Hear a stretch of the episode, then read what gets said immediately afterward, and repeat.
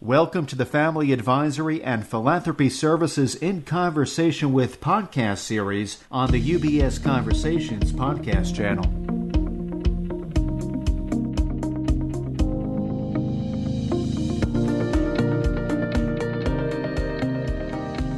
Hello, everyone. Welcome to UBS On Air. My name is Judy Spalthoff, and I have the pleasure of leading the Family Advisory and Philanthropy Services team here at UBS. The mission of our group is to serve as a thought partner to exceptional families. We understand clients' needs extend beyond the purely financial, so we take a strategic and sustainable approach to managing their wealth for continuity.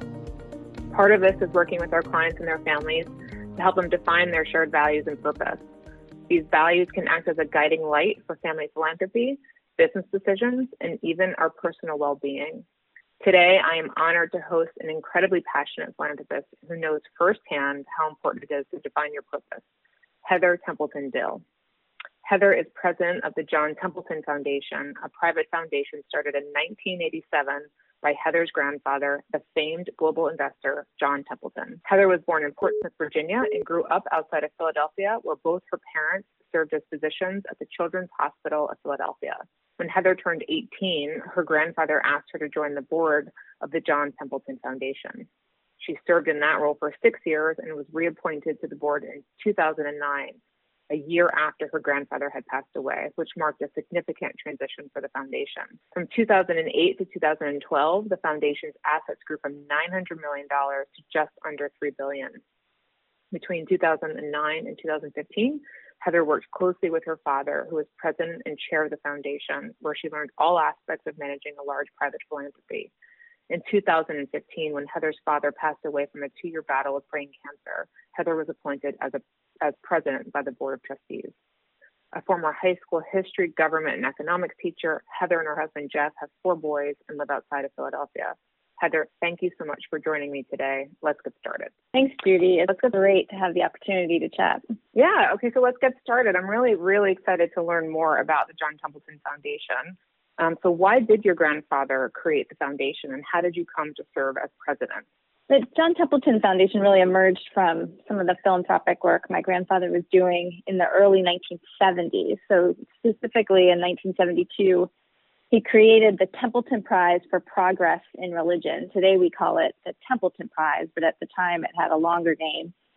And it was to be an annual award for an individual whose work over the course of their lifetime made significant advancements in expanding our understanding of spirituality and the human experience. My grandfather often said the judges would ask three questions when they considered nominees for the Templeton Prize. What did this person do that was new and original? Was this new thing of a spiritual nature rather than merely humanitarian? Did it result in a great increase in man's love of God or understanding of God? And he set the prize amount for the Templeton Prize larger than the Nobel Prizes to make the point that progress in religion is possible, and also that the spiritual dimension of human existence was as important or even more important than the other modes of inquiry that the Nobel Prizes recognized. The first laureate was Mother Teresa, by the early 1980s, my grandfather began to formalize his philanthropic work. He created an organization called the Templeton Religion Trust, which still exists today. And in 1987, he established the John Templeton Foundation as a Tennessee corporation because he grew up in Tennessee. He appointed family members to the board, he appointed family members as officers of the foundation, and he limited grant making in those early years to a million dollars per year. Today, we are just under $4 billion, and we will give away about $150 million in grants in 2021. We fund academic research and public engagement activities about the deepest and most perplexing questions facing humankind. And we do this across disciplines. We're making grants in physics and biology, in psychology, sociology, and in philosophy and theology. I like to think about our work in the following way. All of us have existential questions. Who are we? Why are we here? Do we have purpose? If so, what is it? What should I do? Who should I be? And while it might seem like these are questions for philosophers or even theologians, we believe that science research, science research of all kinds, provides insight and perspectives that can help us explore some of these questions. So we fund research on free will. What is it? Do we have it? We fund research on understanding religious belief and spiritual practices and what impact that might have on our physical and mental well being. And we want to understand things like curiosity, gratitude, generosity, and awe. Can we measure these concepts? Can we cultivate them? But we don't stop there. We try to bridge the gap between what we're learning in the lab and what happens in our everyday life. And we do that, that level of communication, by funding videos, podcasts, publications, and programs that give all of us, whether we're young or old, the opportunity to engage with these kinds of existential questions. One of my favorite projects was the was a grant to the National Speech and Debate Association. We supported a few rounds of the Big Questions debate series where students debated resolutions such as objective morality exists or humans are fundamentally different from other animals. And I think that's a program's a great example of how to encourage engagement with questions or topics that we don't re- regularly think about and how to do that with young people. As you mentioned, I became president of the John Templeton Foundation in 2015, and that was really a result of a succession planning process that was intended to be implemented in 2018. But when my father passed away, before 2018, the Board of Trustees felt I was ready and able to take on this task, and I've served in this role as president with my sister, who is chair of the board of the foundation since uh, 2015. Wow, um, that's a lot. It's really profound the work you guys have been doing. Um, and, you mentioned that the foundation has funded a lot of work on purpose. Um, which I know Forbes magazine picked up an article called Profound Psychological Benefits of Purposeful Life. Um, tell me a little bit more about that work and, and what have you learned?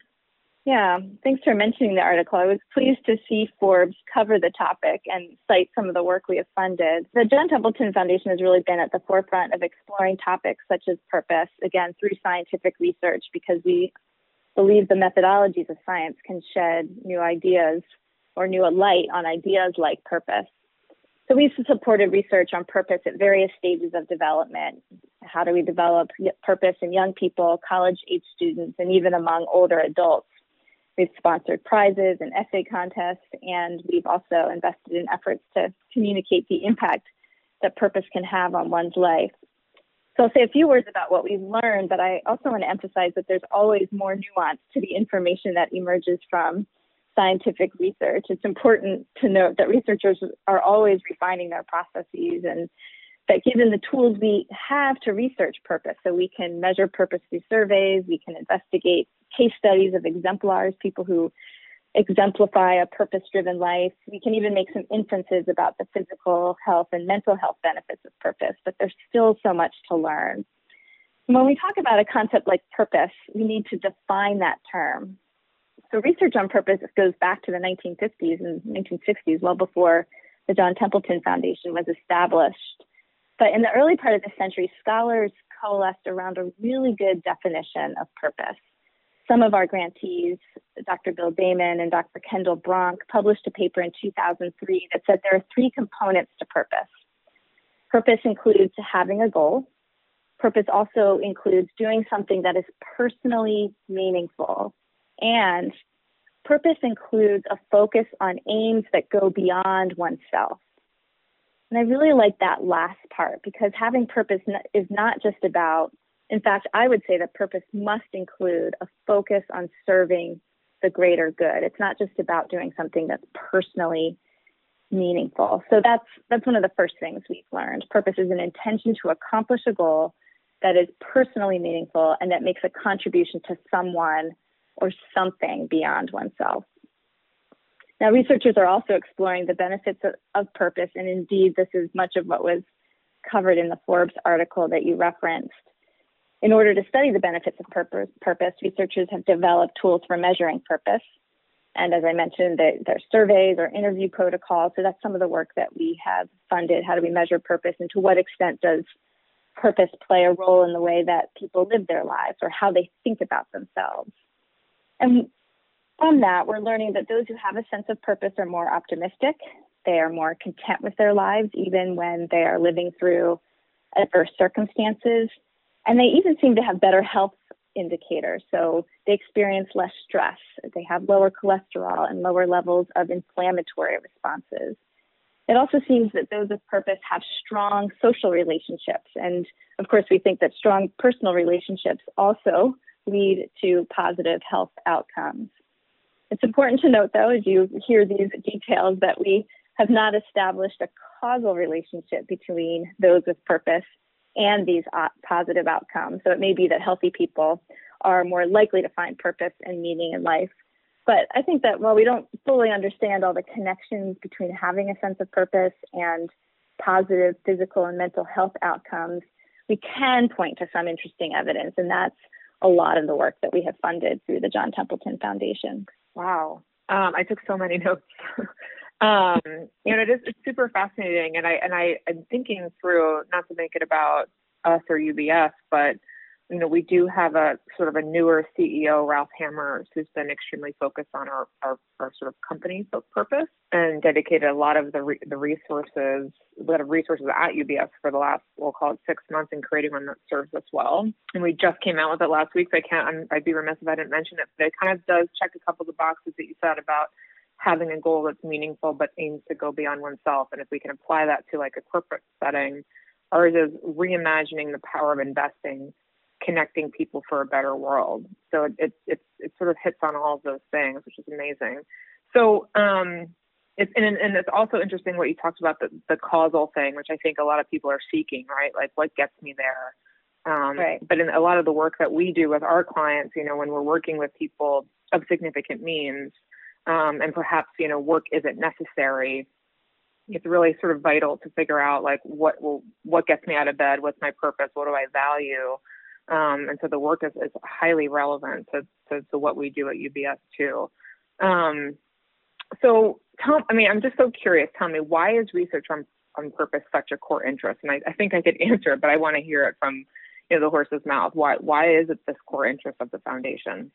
Well, to some extent, it really draws from what you were talking about. My grandfather was able to accomplish a great deal throughout his lifetime. And as he sat down to articulate his sort of philanthropic vision, he thought about the values that had helped him succeed and also those characteristics that had helped him endure hardship throughout his life. When I reflect on his life and what I know about it, I think he always felt a deep sense of purpose and meaning. And I also think he went in search of purpose and meaning, as many people do. His first wife and his mother died within months of each other, and that was a key turning point in his life to some degree. And as he developed his philanthropic mission, he identified this concept of beneficial purpose as one of those areas that his philanthropy and that the John Templeton Foundation could explore. He specified beneficial purpose. So we've been talking about about purpose, but he specified beneficial purpose because he realized that it's possible to have a deep sense of purpose to do wrong or to pursue activities that are counterproductive. So he wanted to make clear that he's after beneficial purpose, and he actually put those words into our governing documents. And in fact, one of our most successful investments in purpose goes back to the early 2000s. Those who were working at the foundation at the time, and I was on the board but not an employee at the foundation, they received a fax from my grandfather. My grandfather never adopted the use of email, but he loved the fax Love it. And he would love it. He would write these um, faxes just in his handwriting, and often they were one sentence. And he sent over this piece of paper, and it said, "What can we do to encourage purpose in retirement?" Mm. Just one simple question, and that sparked a really vibrant internal conversation, which ultimately led to the creation of something called the Purpose Prize. And that became a prize given annually to awardees, so more than one person, who were over 50 and who were using the skills and experience they gained in their first career to start a new organization or program that serves a need in their communities. So we funded the Purpose Prize for over a decade with our funding partner, the Atlantic Philanthropies, and now the program is run by the American Association for Retired Persons and you can look it up today. Look up the Purpose Prize. This year's winners include the founder of an organization called Sandy Hook Promise, which advocates for school safety and violence prevention efforts. And another woman created an organization in Detroit called Brilliant Detroit, which works with local neighborhoods to ensure that children are ready and that they're healthy and stable for school. And then another winner is a woman who started the Bronx children's museum to fill a need.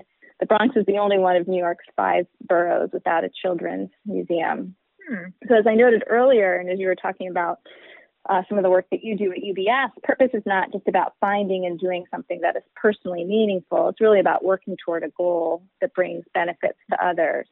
That's what the Purpose Prize honors. And it's just so exciting to see that the Purpose Prize continues and that there are so many worthy nominees each year. And it's just a great example of why purpose was important to my grandfather and why it remains a core interest of the work that we do. That's interesting about the the Bronx Children's Museum. I didn't I didn't know that. So I'm, I'm learning I'm learning a lot from you, and that's one of them as a as a New York resident. It's really really cool. Um, yeah, I didn't know about it either. You can watch a little video and learn about the the winner. Yeah, yeah, I I, I definitely will. Thank you. Um, so d- digging in a little bit more because this is fascinating. Um, what role does adversity play in helping people develop a sense of purpose? So this is a really interesting question. I mean, I've always thought that living through a difficult experience or facing challenges leads to personal growth. Like, I think that's true to some degree in my own experience. But we wanted to test that. So the John Templeton Foundation set out to explore this question in 2016. And we funded two psychologists, a man named Dr. Eranda Jaira, Jayawickreme, who is at Wake Forest University, and another psychologist, Dr. Frank Infurna, at Arizona State University to test the idea that adversity makes us stronger. Now, you can certainly ask people if they think they're stronger or more resilient after going through a difficult time, but people aren't always that good at self reporting. So they might say, Yes, I grew in these ways after experiencing this hard thing.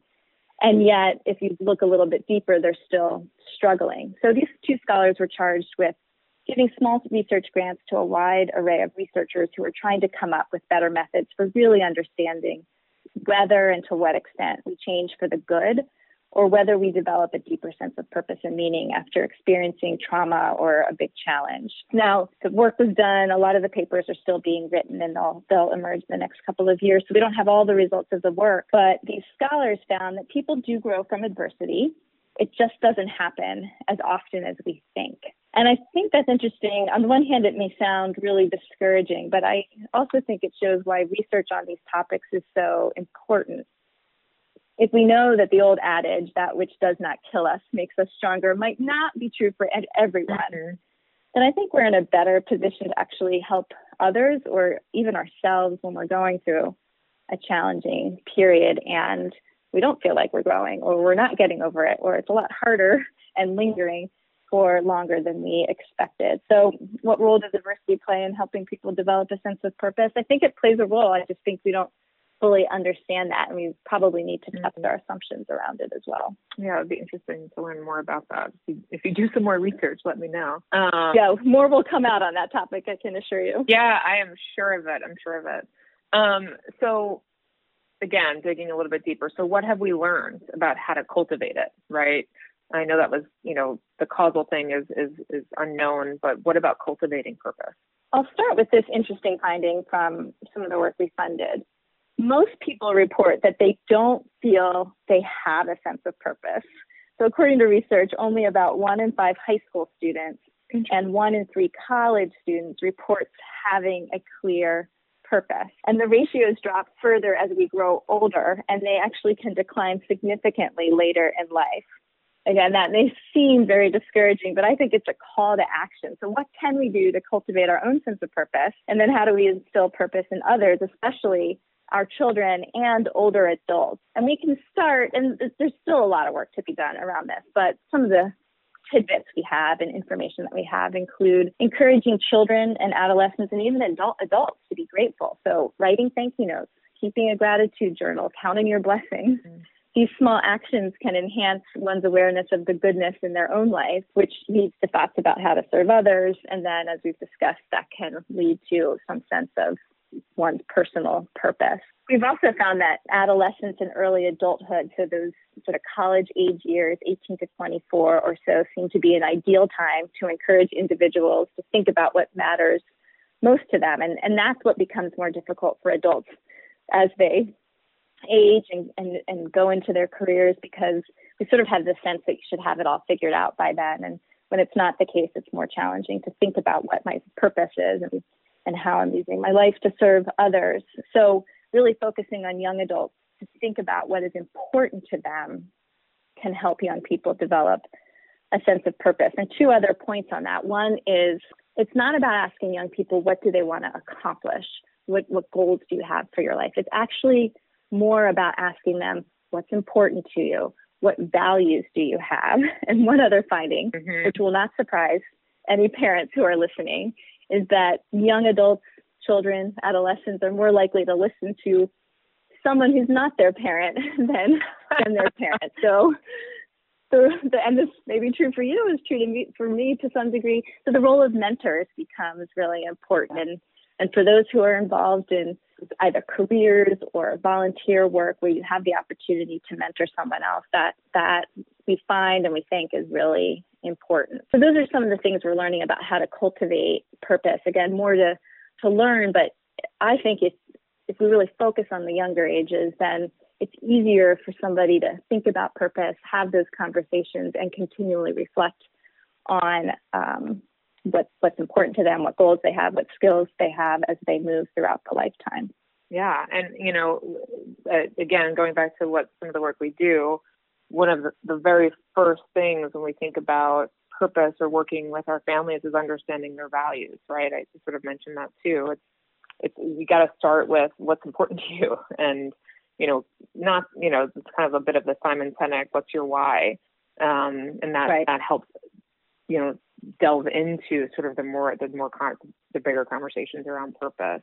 And, and i totally second everything you said about um you know with kids and and their and parents and all that kind of stuff. So i i we facilitate family meetings a lot um on the team. And one of the things i say to parents who are sort of skeptical especially those with like teenage kids i was like look I can ask your kids a question that they will answer very differently than if you had asked it. They're not going to roll their eyes at me or scoff or whatever. You'll be next to them, so you'll benefit from from having that conversation, for, from me asking that question, you being present. But it's different when a you know a neutral third party. I like to make the Swiss joke. Um, you know, working for a Swiss company, they sort of be Switzerland, um, asking them. So um, if I can get a little personal I'd love to know how you've applied some of this work on purpose in your own life and, and what have you learned from it? Well, I'm most compelled by the definition of purpose that I cited earlier. Purpose in life represents an intention to accomplish something that is both personally meaningful and at the same time leads to productive engagement with some aspect of the world beyond oneself. So it's not about me, it's about others. And I would say, on the one hand, I learned this lesson early by watching my parents' medical careers. So they were both very busy physicians. They missed many key moments in my life. My sister and I would sometimes go for days without really seeing our parents.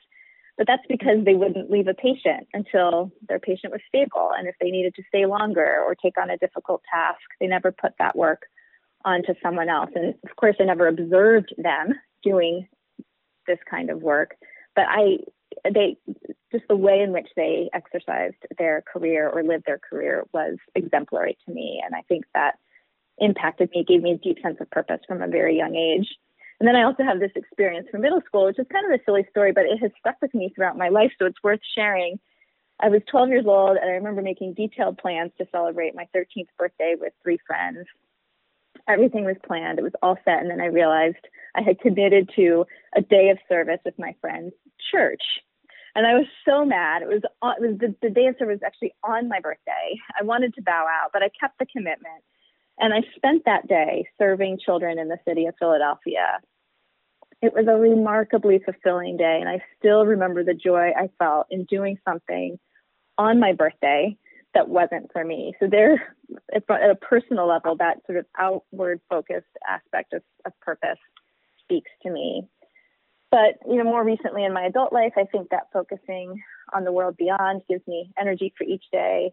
I taught high school students, and in that role, I had to focus on preparing my students for a life of learning and service. But t- teaching is all about serving students, serving others. As a parent, I'm far from perfect, but my husband and I see our role as helping our kids develop a sense of purpose. And the work to teach them about purpose gives us purpose at this moment or at this stage in our lives. And then finally, as president of a private foundation that my grandfather created and to which he left a specific mission. So it's not my mission, it's his. I derive a great deal of meaning and purpose by ensuring that his vision is maintained, that the team at the foundation have what they need to be successful, and by funding people to conduct research that will transform individual lives. And I would add just one more uh, point that has come up in the research.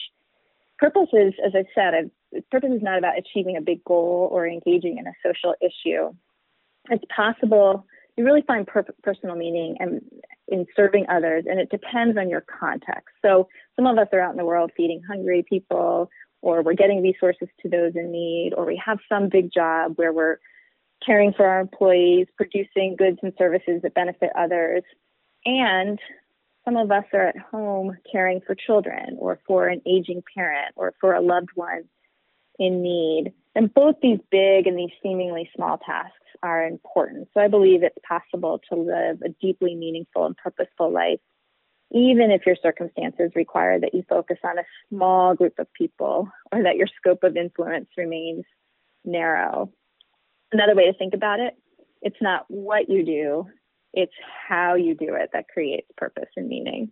For sure. So I know we're coming up on time, but um, for our listeners, would you recommend any resources uh, to, to, to draw on some of this research on purpose? Yes, I will mention a book that's from many decades ago, and then two other books that are uh, worth reading. One, the first person to really read and write and study purpose was a man named Viktor Frankl, who uh, survived the Holocaust. Um, he was in a concentration camp for many years, and he has this great book written in 1959 called Man's Search for Meaning. I realize the title's a little outdated, but it is still worth reading. It's well, ago.